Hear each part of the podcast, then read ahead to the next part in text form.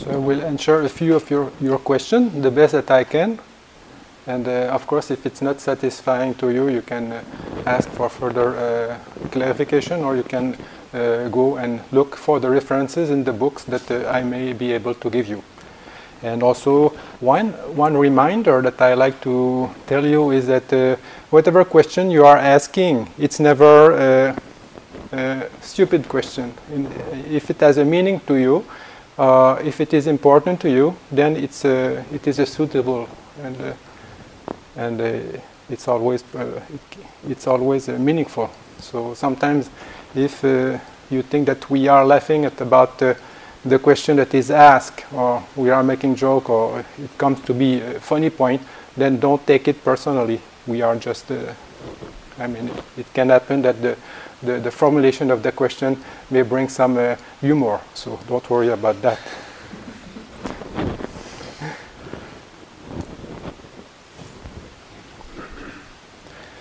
So the first one will be, uh, can you speak to the presence of wind in our lives and in our bodies, and any possible antidotes when it becomes overly active during meditation? So the presence of wind in our life or in our body is mostly like if we see life as the as a component. The universe is just the four. It's just elements. So Chinese have five or six elements, and then Indian have uh, some schools have four elements, and so they used to see the cosmos as uh, the material uh, universe itself as composed of elements, and even the medicine itself is based on the on elements. So uh, the body seems uh, is represented as, as, a, as a material constituent of uh, elements. So we can say like that, that question actually refers to the imbalance. I, I guess one, one aspect of the question refers to the imbalance that someone may have physically in the sense of having too much wind. So in that case, uh, the antidotes may be to just to see what is the cause and maybe like to do walking before sitting. Like if you are sitting too much and you have tendency to, to, to develop some wind in the, due to indigestion or uh, or the type of food that you have eaten, then you may consider a type of diet. I, I think uh, beans are very uh, supportive for the, for the wind element, so you have to be careful.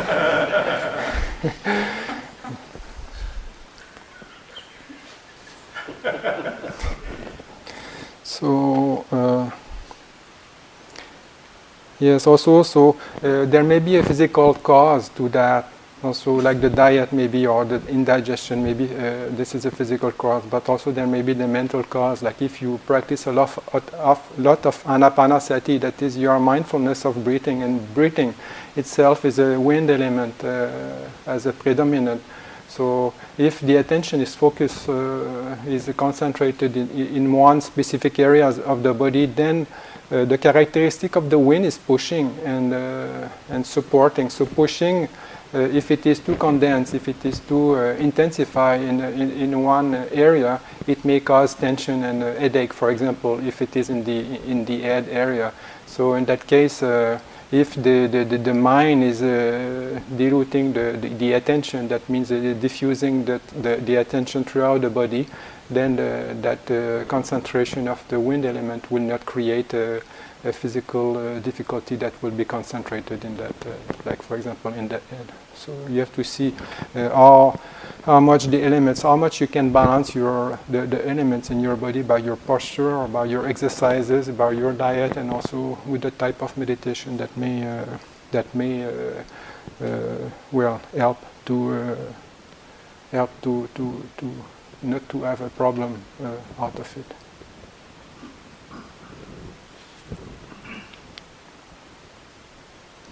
So the, the other one is the I am hearing uh, some sound of music that uh, uh, that comes from time to time in my meditation. Is there any significance to the sounds uh, we hear? Not in this meditation. but there can be meditation that that focus on the meaning of sound or that are using sounds as a as an object for investigation and also for stimulating the, uh, the meditation. But we are not using sound. And uh, if sound is coming to you, then it may just be uh, as well if you don't pay attention to it.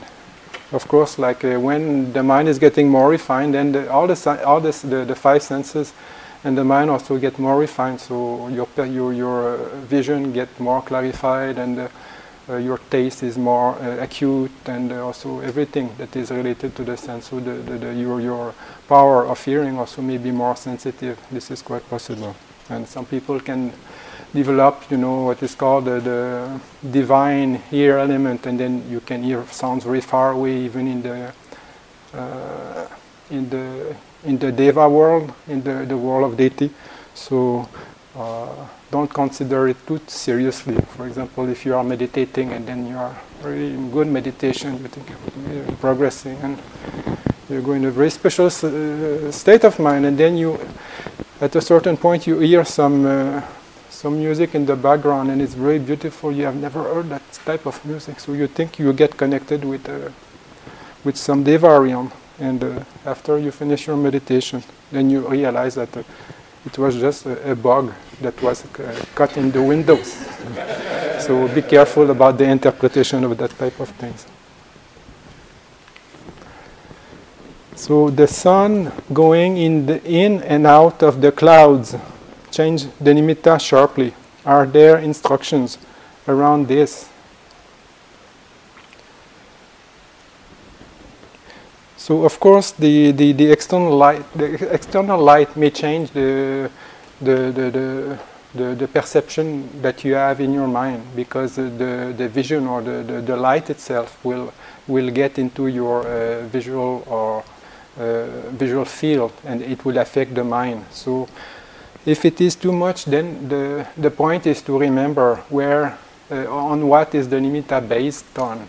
So that is if you are looking for a light see that it is plugged at the right place. because you have many types of light. So if you are not able to distinguish what is the, the, the source of, or, or, what is the cause of your light, then, then it may be very confusing. But if you are sure, okay, now the, the, that the light or the brightness that I am observing, actually that became an nimitta, is based on the breath. So by knowing where you observe the breath, by knowing what is the breath really carefully, then the nimitta that will appear will represent the, that breathing. And then it will become a mental image that will be uh, st very stable. And uh, whether there is influence from the external light, uh, it may not make a, a, big difference because the quality of the mind will be, uh, will be settled. That is, you don't allow the clouds to come in.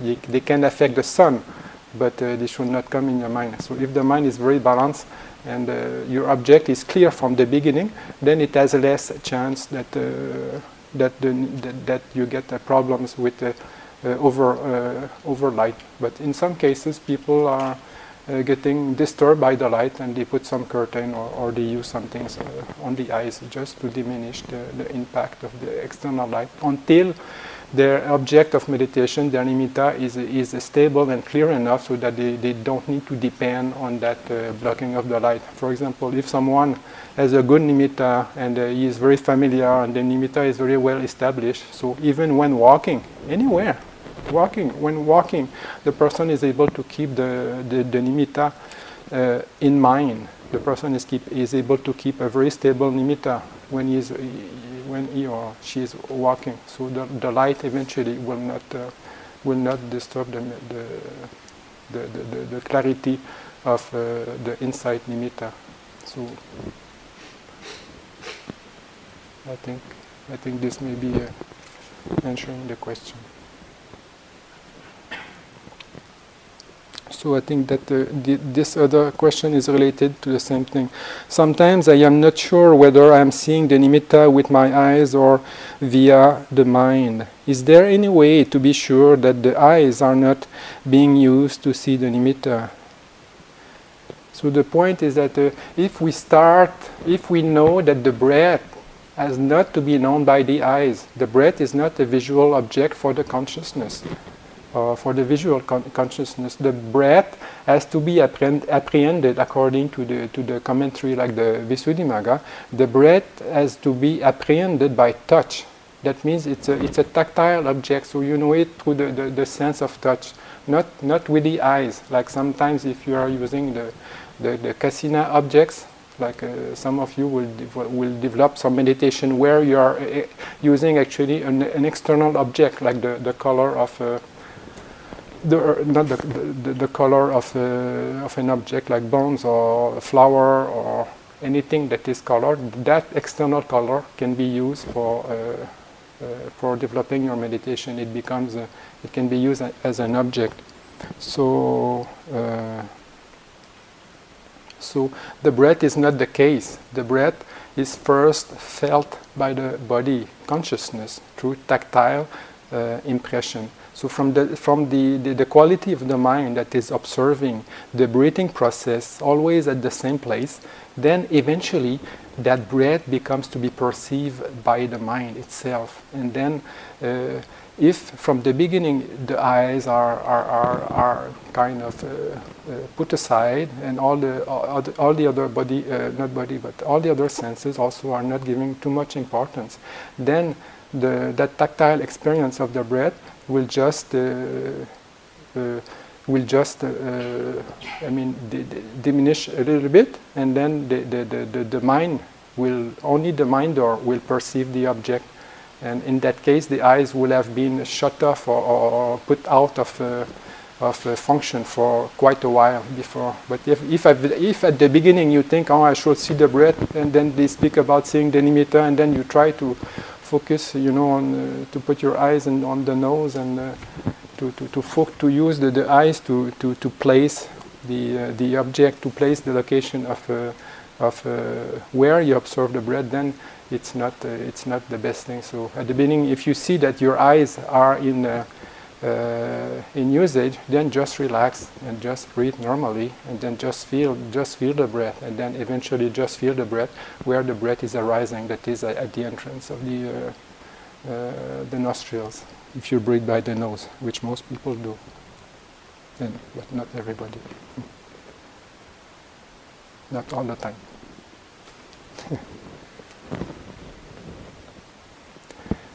Uh, can you talk about the relationship between Tibetan and Theravadan Buddhism, t- between t- Tibetan and Theravadan uh, Buddhism?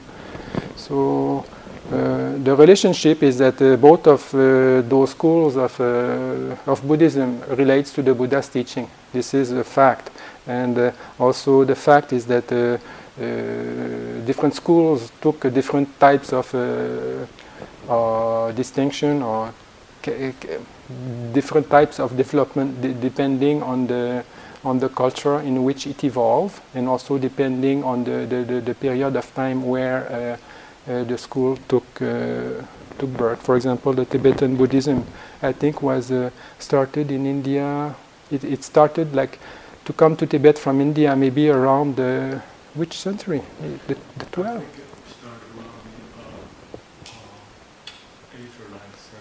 Okay, so about that time, so that means already already 1,000 years after the, the death of the Buddha, and the, longer than that, yes.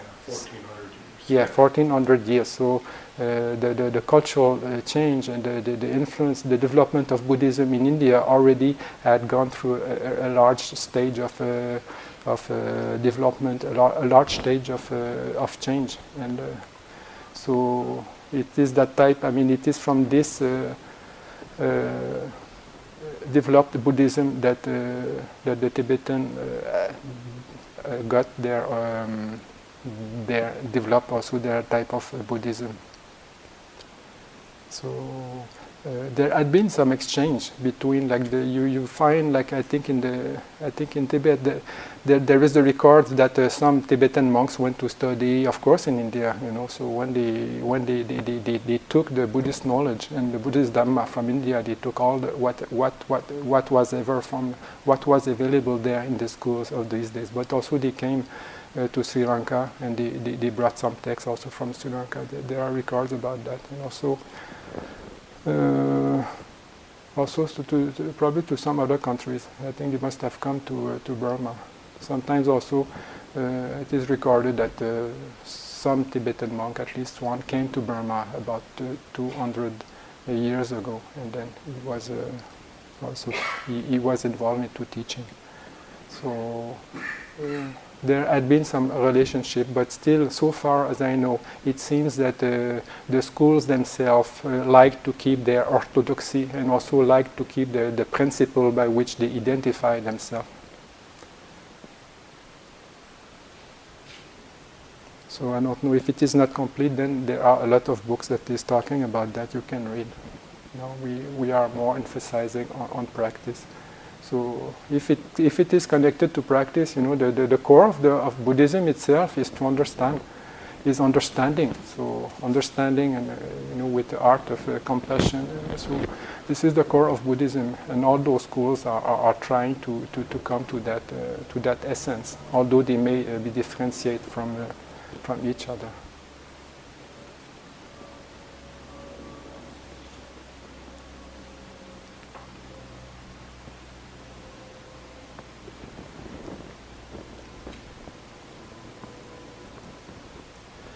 So, when one is keeping the eight precepts outside retreat environment, is it still pure to hug a person of the opposite sex if the intention is clearly unsexual? So, whether it is outside the retreat or inside the retreat environment, the precepts remains the same. So if it is pure to other person, if there is no uh, clearly unsexual uh, intention, then of course it's not it's not a problem.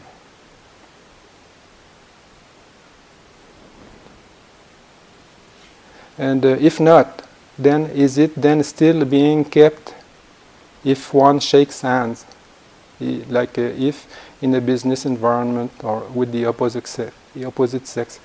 So the thing here is uh, clearly the, the intention the intention is not uh, unpure. So that, that that's a big deal of the of the precepts. And uh, if it relates to the uh, to the the third precept of, of uh, like if someone takes as you know if you take only the five precepts, it, uh, it the, that precepts relates only to the misbehavior in sexual activities or misbehavior in the sense like uh, kamesu micchacara, but uh, when someone takes the eight precepts, that precept is more strict and uh, refers especially to celibacy. So in both cases, uh, then celibacy means a complete uh, abstinence from uh, sexual activity. So uh, in both cases, the thing is that to break the precept, that precept, the, they say here that one must be one must be with a man or woman with whom improper uh, imp, imp, uh, with whom it is improper to have sexual intercourse. So number one, improper. The, the, the person should be an improper uh, type. And the second one, then there must be the intention to have the sexual uh, intercourse. Third, there, there must be an act done to have a sexual intercourse. And then fourth, uh, there must be enjoyment of the contact of the organs. Uh, in all the four uh, cases, uh, the, the, the precept is violated if uh, if it is if it is broken if uh, if the four if those four causes are, are, are present then the the precept has to be taken again So uh, related to the uh, eight precepts, though, in a business environment, if you shake uh, hands to the other person, so the point is that uh, uh, this is okay, but uh, in the other hand, if you have a sandwich and eat it after 12 o'clock, then you are breaking one of the eight precepts, even if it's a vegetarian sandwich.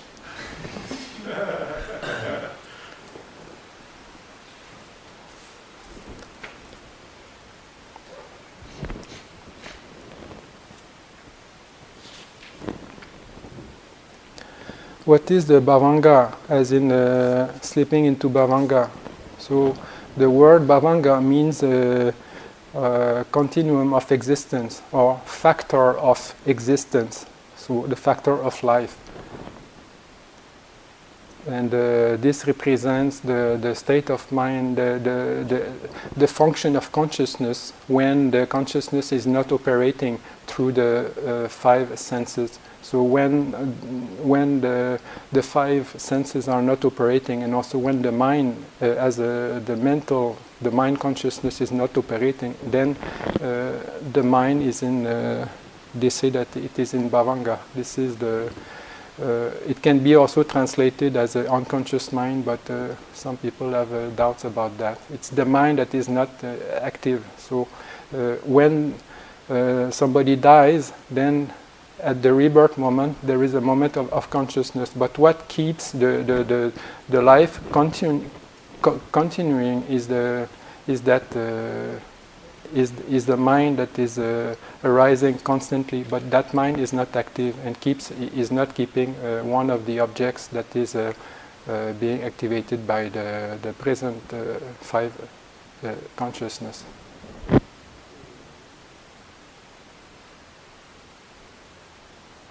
So they say also that the bhavanga is having as an object, it is having the, the, the object that the person had when he was at the death moment of the previous life, and it's always the same object.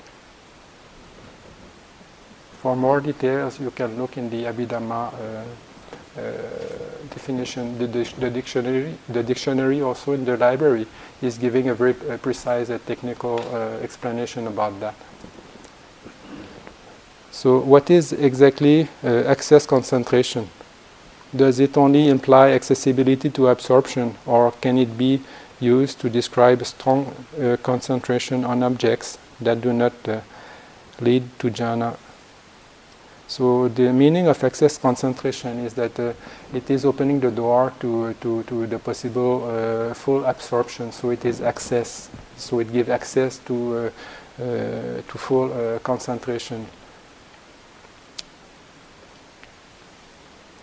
And Sometimes it can imply only the accessibility to absorption. That is, uh, there is no access if uh, there is nothing. It's not called. It will not be called access if there is nothing further to uh, to, to, to go into. Like if there is no the, not the possibility to uh, to go into full uh, absorption with with a specific object, then uh, although technically we cannot say that it, this is access concentration, but as a name, but it is also uh, access concentration, but it cannot lead further. That is, uh, so it is depending on, on the object. Like here, the, can it be used to describe the strong concentration on objects that uh, do not lead to jhana? So objects that do not lead to the jhana, for example, if you uh, meditate on, uh, on, on sila, or if you meditate on the qualities of the Buddha, or generosity, or the four element meditation, because if you because by using these object of meditation, uh, the, the objects are not uh, strong enough or don't have the potential to sustain a, a long attention of your mind. So. Uh, the, although they can be called access concentration, they will not give access to the full absorption but nevertheless they are called access uh, concentration. So do you understand that? Do you understand what I mean? Yes. Like access concentration, if you use an object like anapana, this has the potential to lead us to uh, to the fourth jhana. So before uh, somebody enters the, four, the, the, the, first jhana, the first the full absorption, then it will be called access concentration. Like uh, uh, if you come to a house, to, if you come to a house, then there is the reception room. So when you enter the reception room, then you are almost in the house, but you are not still you are still not inside the house as such. Uh, so we could call that access to the house. But if you just enter a reception room where there is no house, then uh, then it's just the reception room that, that, that is that is there. You cannot go to the to the house because it doesn't exist. So here we have uh, what are the vipassana jhana? Is this a term uh, in the Pali Canon or is it a contemporary concept? Uh, actually, it is a term in the Pali Canon that, that can be found in the, uh, some of the commentaries to the Abhidhamma. And uh, the point to distinguish is the, the what they call the, the sphere of consciousness. So there are different spheres that uh, Abhidhamma is classifying consciousness. So basically, we can say that uh, there is the sensual sphere, the kama vachara type of uh, chitta, of consciousness. So this is the consciousness that, that is related to the senses. And uh, after that, you have the rupa vachara uh, uh, chitta, that is the sense, the, the, the, the consciousness that, that is connected to the fine material uh, sense sphere. Like this is the field of the jhana, for example. And then you have the arupa vachara uh, chitta. This is the consciousness that is connected to the field of uh, uh, immaterial jhana. And then you have another type of uh, sphere that is beyond all worldly all worldly, uh, it's not connected with, with worldly uh, uh, sphere, it is unworldly sphere, lokuttara vachara. So those are the, for example, those are our fourth sphere of, uh, of consciousness. So uh, what is called a vipassana jhana is that uh, uh, what is called a jhana, first of all, is uh, there are many descriptions of jhana, but one meaning is that uh, jhana is comes from jhayati, that means to contemplate, and also jhana in the sense of uh, jhayati also, but uh, in the sense of burning. So it, it is burning the defilements, it is burning the uh, the opposite, uh, it is burning the entrances and and and, and uh, that type of thing. So because of that, it is called jhana. So there are also uh, jhana as contemplation. Then you have the a type of jhana that is called uh, Arammana Upanijjhana. Upanijjhana. That means uh, a jhana that is uh, that is having as a supportive uh, cause for uh, contemplation an object, arammana. So this is based on an object, and this type of uh, jhana is uh, mostly the, the jhana that, that relates to the samatha practice. So that is the, the, the objects of, of samatha, and this type of uh, jhana can lead to, uh, to full absorption. And the other type of jhana, so this type of jhana is like the, the regarding to the sphere of consciousness. It is the jhana that are related to the the fine material sphere and also immaterial sphere. Although when somebody experiences the lokuttara jhana in the unmundane field, unmundane sphere, then it's also an object, but it is not in that classification of uh, uh, Arammana Upanijjhana. It is in the other classification. That is, the second one is the lakkhana Upanijjhana. That is the jhana that is depending on, uh, on the, the characteristics to, uh, to establish itself. So we have two types of jhana. The, the, jhana that depend on an object, that is a samatha object, and the jhana that depend on the characteristics of uh, the characteristics that, that are being contemplated.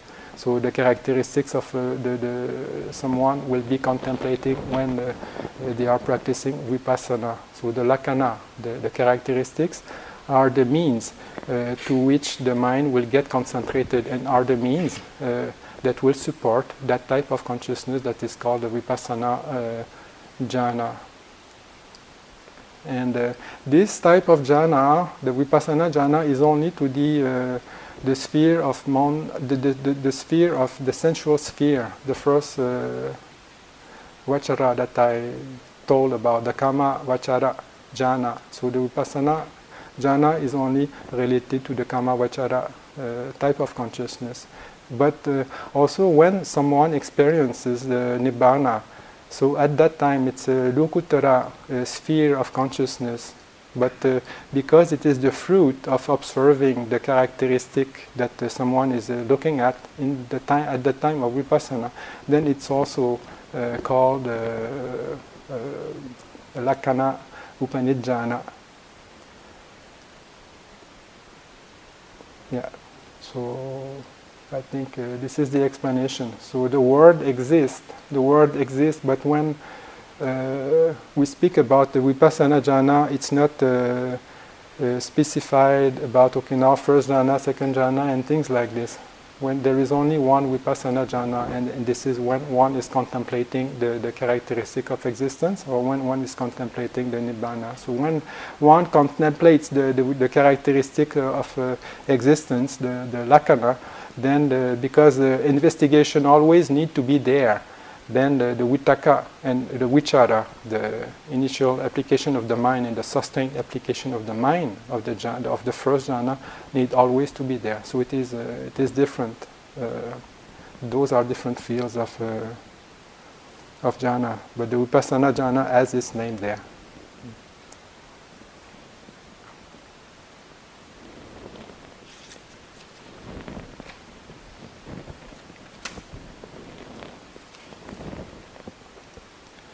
Uh, much research is being done on brain function, function using MRI uh, machines, etc., and meditation and its uh, effects on the brain. Does a concentration practice have any basis besides the physical uh, brain function, or is it or is the whole thing only biological? So, of course, we can uh, we can see the effect of uh, meditation practice on the brain itself because brain is, a, is part it's a muscle and the, the, the mind cannot uh, occur without the, the physical support. So the mental activity is, is uh, depending on the brain organ also. So the, the research that is being done on the brain as, a, as an organ is uh, revealing of how uh, mind is influencing ma- matter and also how the, the, the organ itself will uh, is, is uh, related to, uh, to the mind. So, um, so does concentration practice have any, have any basis besides the physical brain function? So of course the concentration practice uh, has other bases besides the physical brain function. It's not only uh, biological. I think if we, although comparison with computer is not the best, uh, still we, we, we could make a comparison with with uh, with this. I think like the, the computer is just a machine, and uh, so the machine is is having different different types of function, and uh, it's a, it's a it's a machine that is working uh, I mean, it, it is just a, a, machine. I don't understand about mechanics so much. But uh, we can see the different function that uh, the, the machine is operating when we, we look at it. It's technical and it's mechanical. So the same thing with the brain. But what is there as an information that, is, uh, that the machine is giving to us is something different.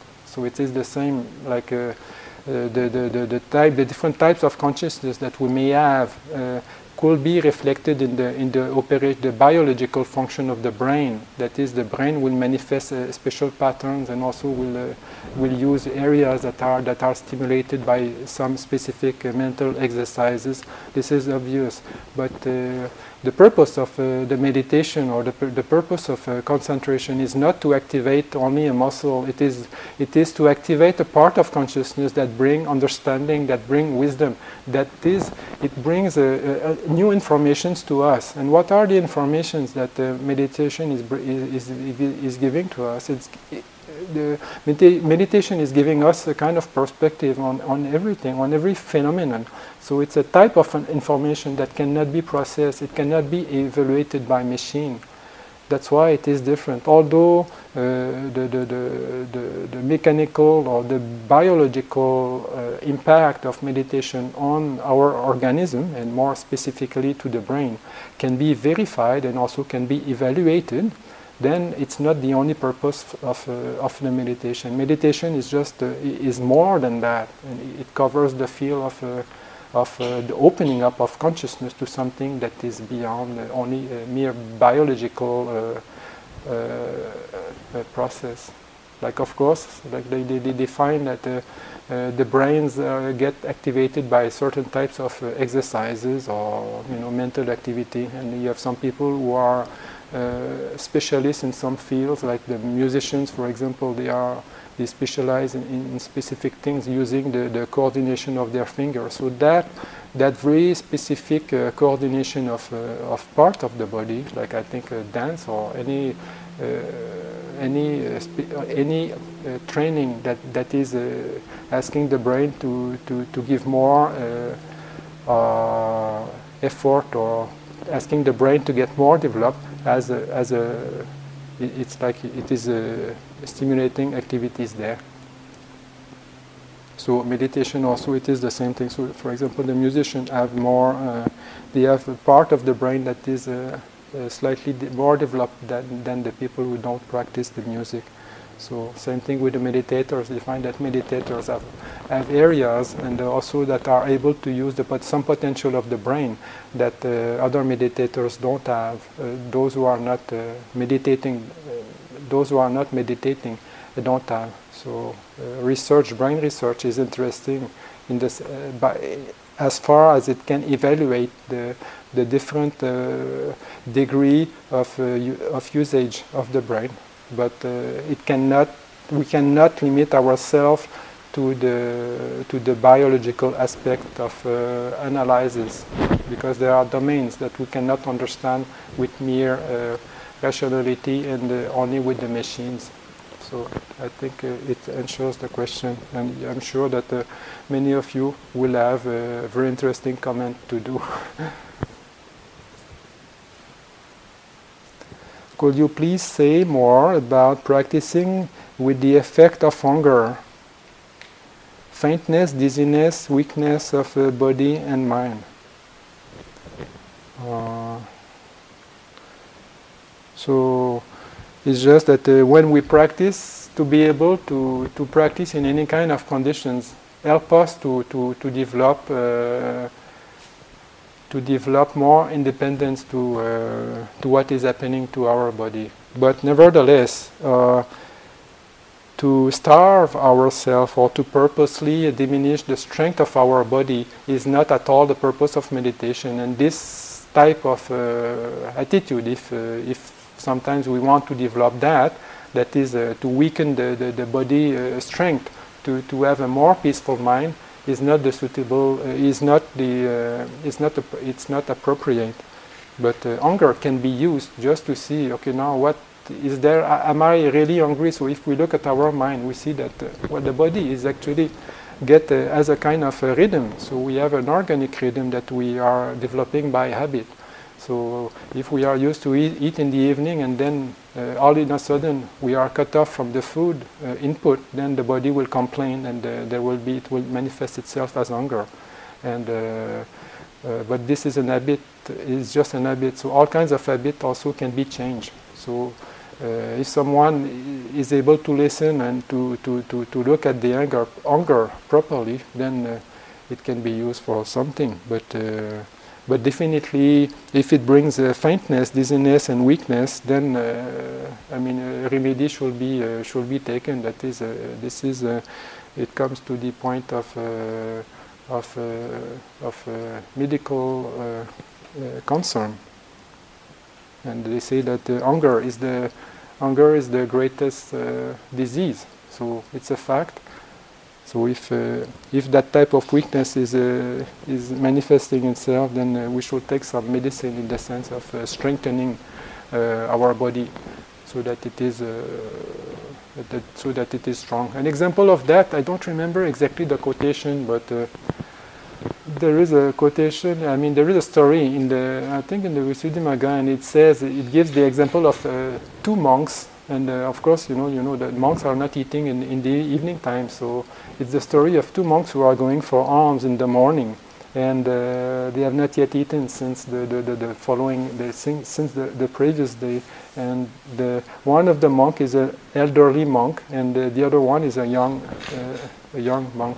And uh, so they go on alms round, and uh, and then as soon as they arrive to the first house, they offer some kind of rice gruel and uh, then the old monk, he just sits down and he just uh, drink the, the rice grow all in a sudden and uh, very eager to, to, to, to eat. And uh, so when they come back uh, from the alms round at the monastery, then the, the young monk, uh, I think, I'm not sure about the story. If someone has more precision, if, if I am wrong, you please correct me. But uh, when they come back to the monastery, then the young monk says, "Oh, you poor old monk, you know what is this? Just eating like, like craving for food like this?" And then the point is that uh, when the old monk he took the, the, the, rice gruel, then he calmed down the, the fire of his stomach, and then he became very comfortable, and then he attained arahantship. So then the old monk said, he told him, well, why do you scold an arahant? That is, uh, the food had been a support for his practice. And uh, so the body, the body needs the food. So uh, if we use the food as a medicine, then uh, then, then this is the right use of it. And uh, if we see that there is any weakness or, or dizziness that is arising out of because of lack or improper input of the diet, then we should, if we can, it is good to to to to to um, to alleviate it or, or, to improve it. But the, the, only thing is that by not eating in the evening, you just like the monks, they, they, they, could as well eat in the evening. But, the rule is not to eat because they are uh, uh, they are giving up that type of thing. So this is the monk's thing. What if uh, that's a good another that's a, another question that is uh, maybe needing more elaboration. What if what if rather than renounce the world, we care ourselves, we gave ourselves to it this has its obvious and not so obvious difficulties, but also benefits anyway. Without possessions, it seems both paths head in the same direction. Any thought? So that's interesting, I think. So you can you can reflect about that. What if rather than renounce the world, we gave ourselves to it?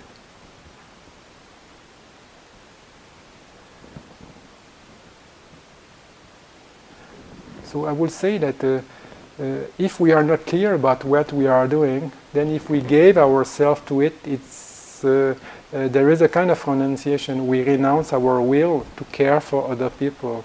But uh, the thing is that uh, very easily, if, if it's not clear, very, very easily we follow the world moods. So instead of caring for the world, then uh, we get we get caught up in the world, and that's the most difficult thing.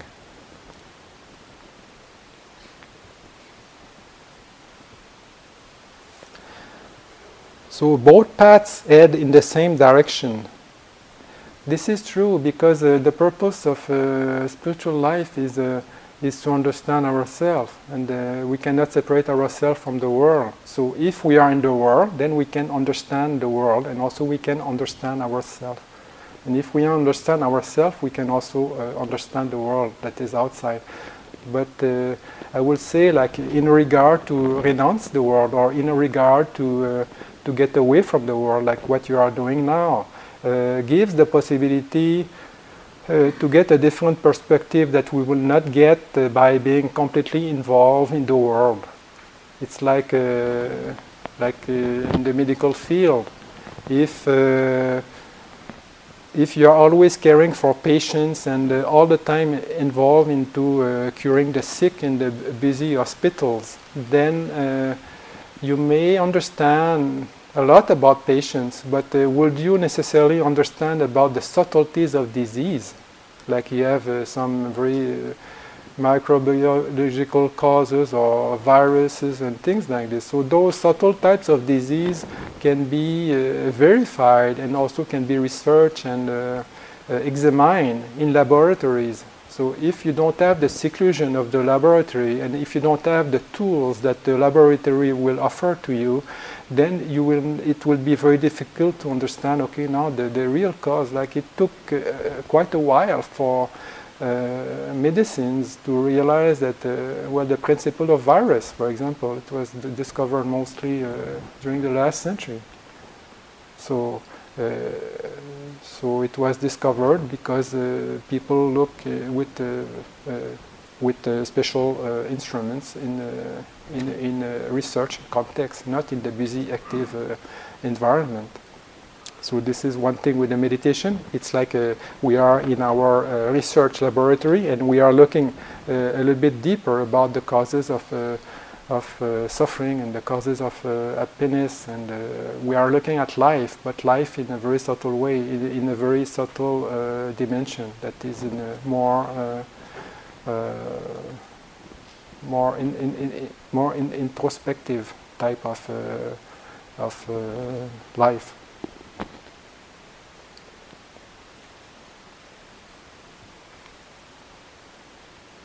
But also, if we are just in the laboratory all the time, then we, it's difficult to see if uh, the medicine that we have found or if the, the, the result that uh, we have come about in our research are effective or not.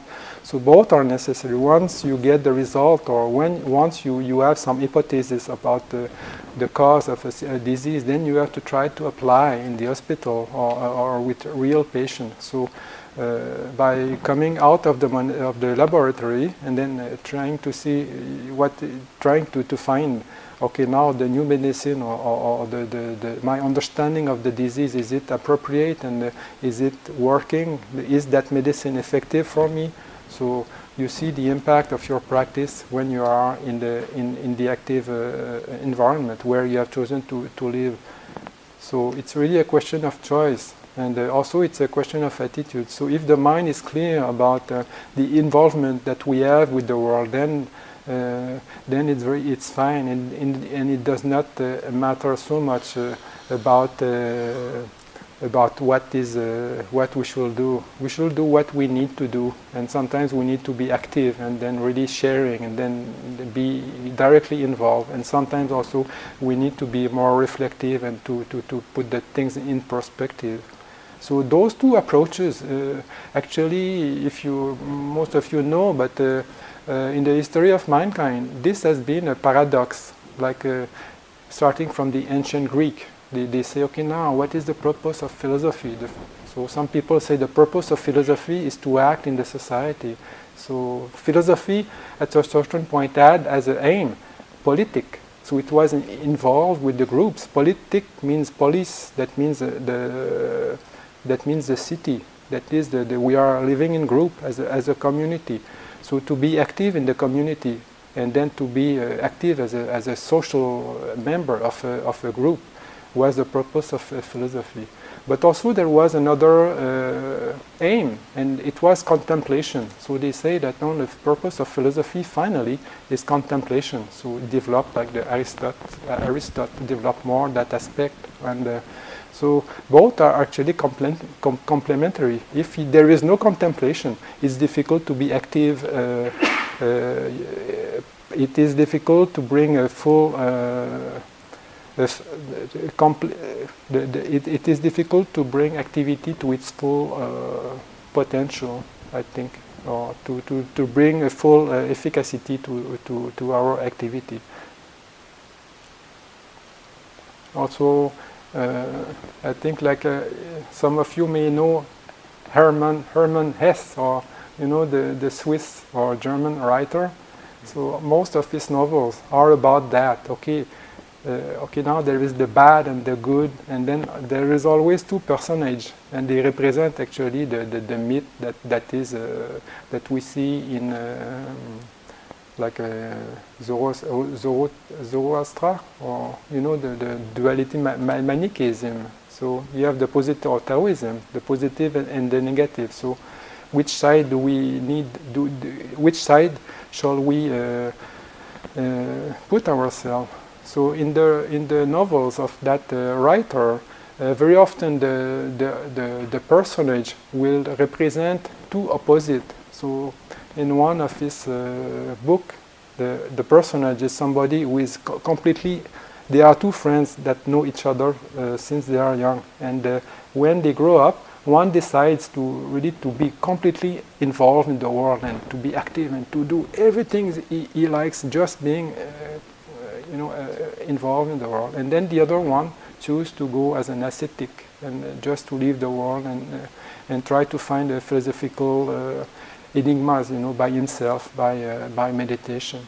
So they spend, the story is that they spend many years on their own, and uh, after a few decades, when they are old, they meet again, and actually they shake hands, and both of them went into very, uh, I mean, uh, difficult periods, but also very uh, fruitful periods. But uh, although they had different paths, then they came to the conclusion that uh, that life is a whole, and whichever way you go, then uh, what is important is the, the attitude you have towards that. I think I think this is the I think this is the conclusion. That is uh, the type of mind that is coming out. The type the, the, the mind that we are uh, uh developing by experience uh, by experiencing everything.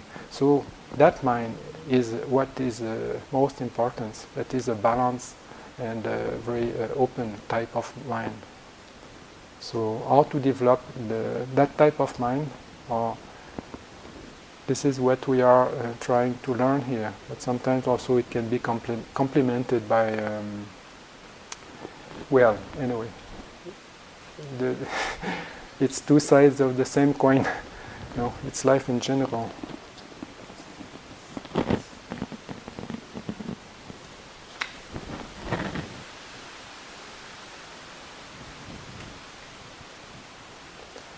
So another question is about the Pali names that uh, the monks are having. So if someone uh, becomes a, a, monk or a nun, the names Pali names are given, and uh, here they, they they ask about our name. So I don't think it is very uh, important, but nevertheless I will give you the meaning.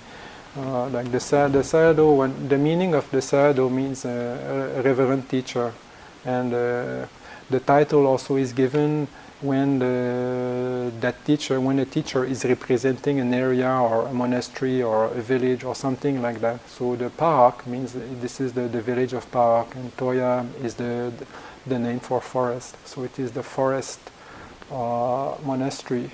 It is the, the, the, the, teacher, the, the reverend teacher of the forest of the forest of the Pa-Auk village, and uh, this is the name of the this is the title of uh, somebody who is a sayadaw.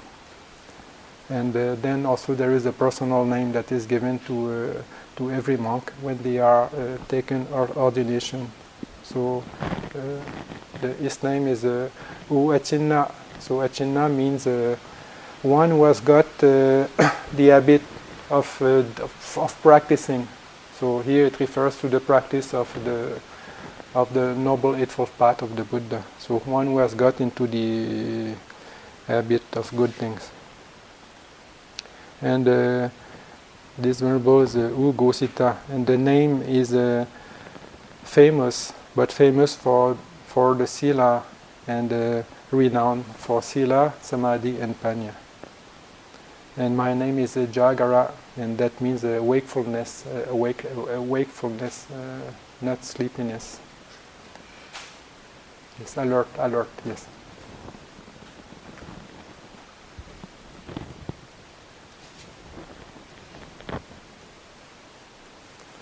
So the last question here is uh, it is relating to uh, could you please explain about the strong determination the Pali word for for this and its uh, meaning so the Pali word for strong determination is adhitthana and that means Tana means to stand. So adhitthana means a strong, a strong determination to stand for something. So you are standing for something that you have decided to uh, to achieve or that you are uh, that you that you are representing.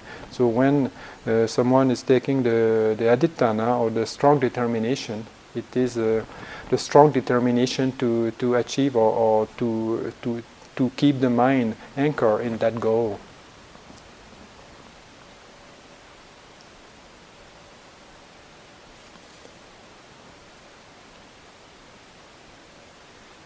So when uh, someone uh, start the practice, then uh, then then he, he, or she can make a, have a strong resolve and a strong determination to, for example, to, to remain seated for one hour or to keep the mind uh, focused on the meditation object or the strong de- uh, a strong determination in, in something uh, specific related to the to the meditation.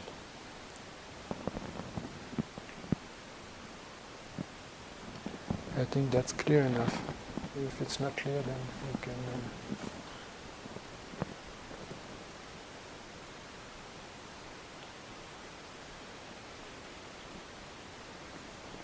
Also, here, can you speak about a prayer and resolves before beginning uh, a formal session? So it is the same thing. When you start, then it's good to, to put yourself in a good mood. And uh, if somebody wants to, to make a wish or a prayer, then you can uh, he can orient the, the, the, his meditation as a, as he wish. But uh,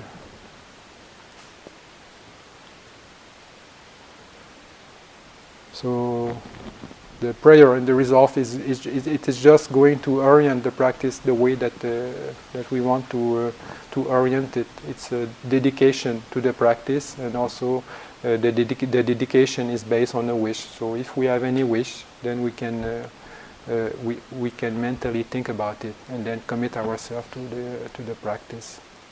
It, it keeps us uh, motivated.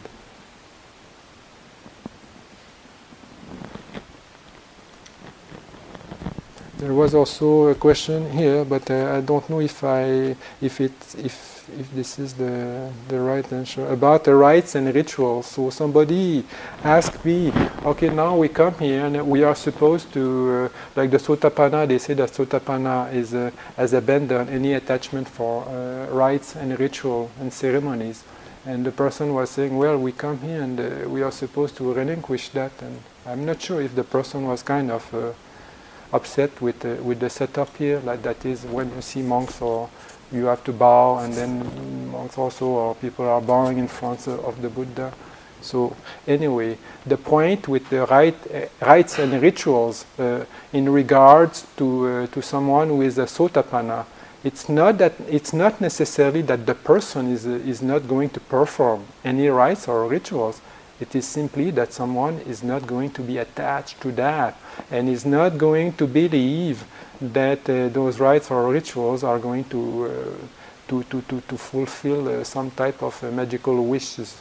So the, the, the, belief in regard or the understanding in regarding the purpose of the rites or rituals are, are banished. I mean, they are, they are no more existent. So there can be still uh, rites and, and rituals.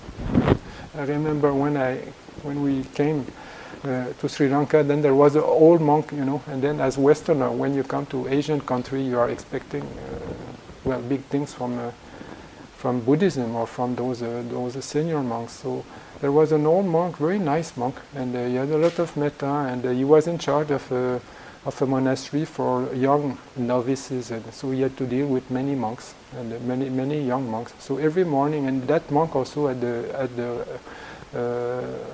reputation to be uh, very spiritually uh, advanced, and he was a very good speaker and also a very good meditator. So uh, when we look at the monk, then the monk every day he, he, is joining the young monks and he goes for the, all kinds of uh, ceremonies and puja and uh, chanting and all kinds of things that are uh, that have to be done as a, as a rule in the monastery. So the question may arise, well, is that a spiritually advanced person?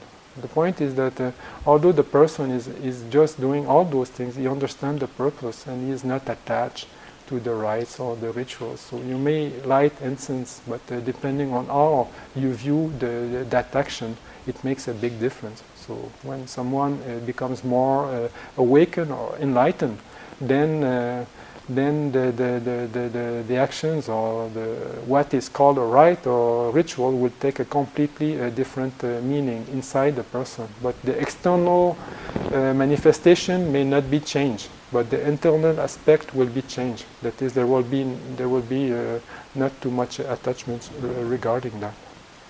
I think this uh, may answer the question. I'm not sure.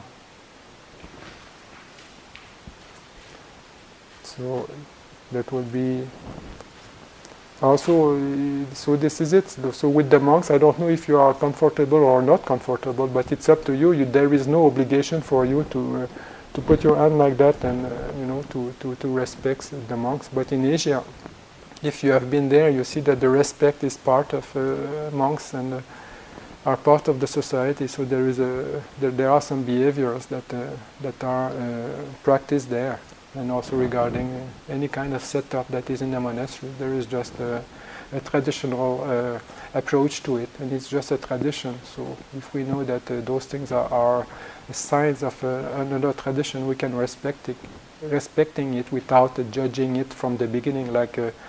I think some of the Westerners that came to Asia in the old days, you know, a few centuries back, then uh, they came to Buddhist countries, you know, the Westerners, and then they, some of them made the comment because they, they, they had some uh, strong uh, religious uh, prejudice because of the culture, and then the comments were, were that, uh, uh, oh, the Buddhists, they are idolite, idol, idolite, idolatrous. Is it the word? The, the, huh? Yeah. Yeah, because they worship the Buddha, they worship the statue, so they think uh, they, they, they, say this is just idolatry. But if you if you don't understand what is the what is in the in the mind of those people and what represents the just the, the, the effigy or what represents the, the image of the, of the Buddha for for for those who worship him, then uh, you don't understand what is. Uh, it, it can be misunderstood.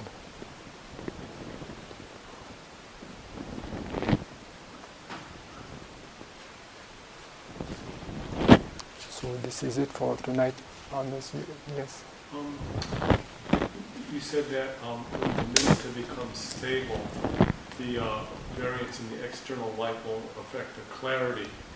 Um, will it also not affect the brightness of the nimitta? So the nimitta is stable. Yes. But when the sun comes in, yeah. at, or, or when the cloud comes, will, will that not change the brightness of the nimitta, or will the nimitta yeah. even though it's stable, change the brightness? No, it may change the the brightness. Like for example, you know the, the, the night switch, the night light that you have in the corridor. Huh? Yes. So they are uh, they are put. Sometimes they keep on a, a light. They, they, they keep a light all the day. So at night time they are very bright because they are in darkness. Right. Uh, so if you look at it, then it's very obvious because you are in darkness. But in the daytime, if you look at those lights, if you look at the light properly, then the light has not changed but the surrounding of the light is changed. So the surrounding, the, the, the, the, sunlight will affect the, the, the, the, the, perception you have about that light.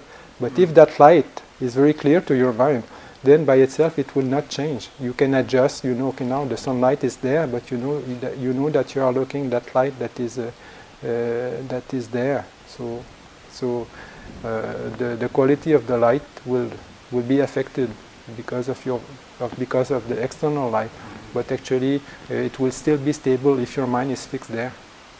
And, and what's stable is, is the quality it, of the light but, yes, the, brightness will change with the external light. Yes a little bit but the stability will be that uh, it will not move around and also right. it will not disappear. You will still be able to see that light which is uh, which has a, a form or, or which, I, which has a type of bright the brightness will still be there but uh, you will be able to discard the external brightness although it may influence, it may be more difficult to identify that uh, night light if, the, if you are in the day. But uh, if it has been clear in the night and uh, you know it very well, then even in the day when you look uh, at the, that light that is there, and it will still be there.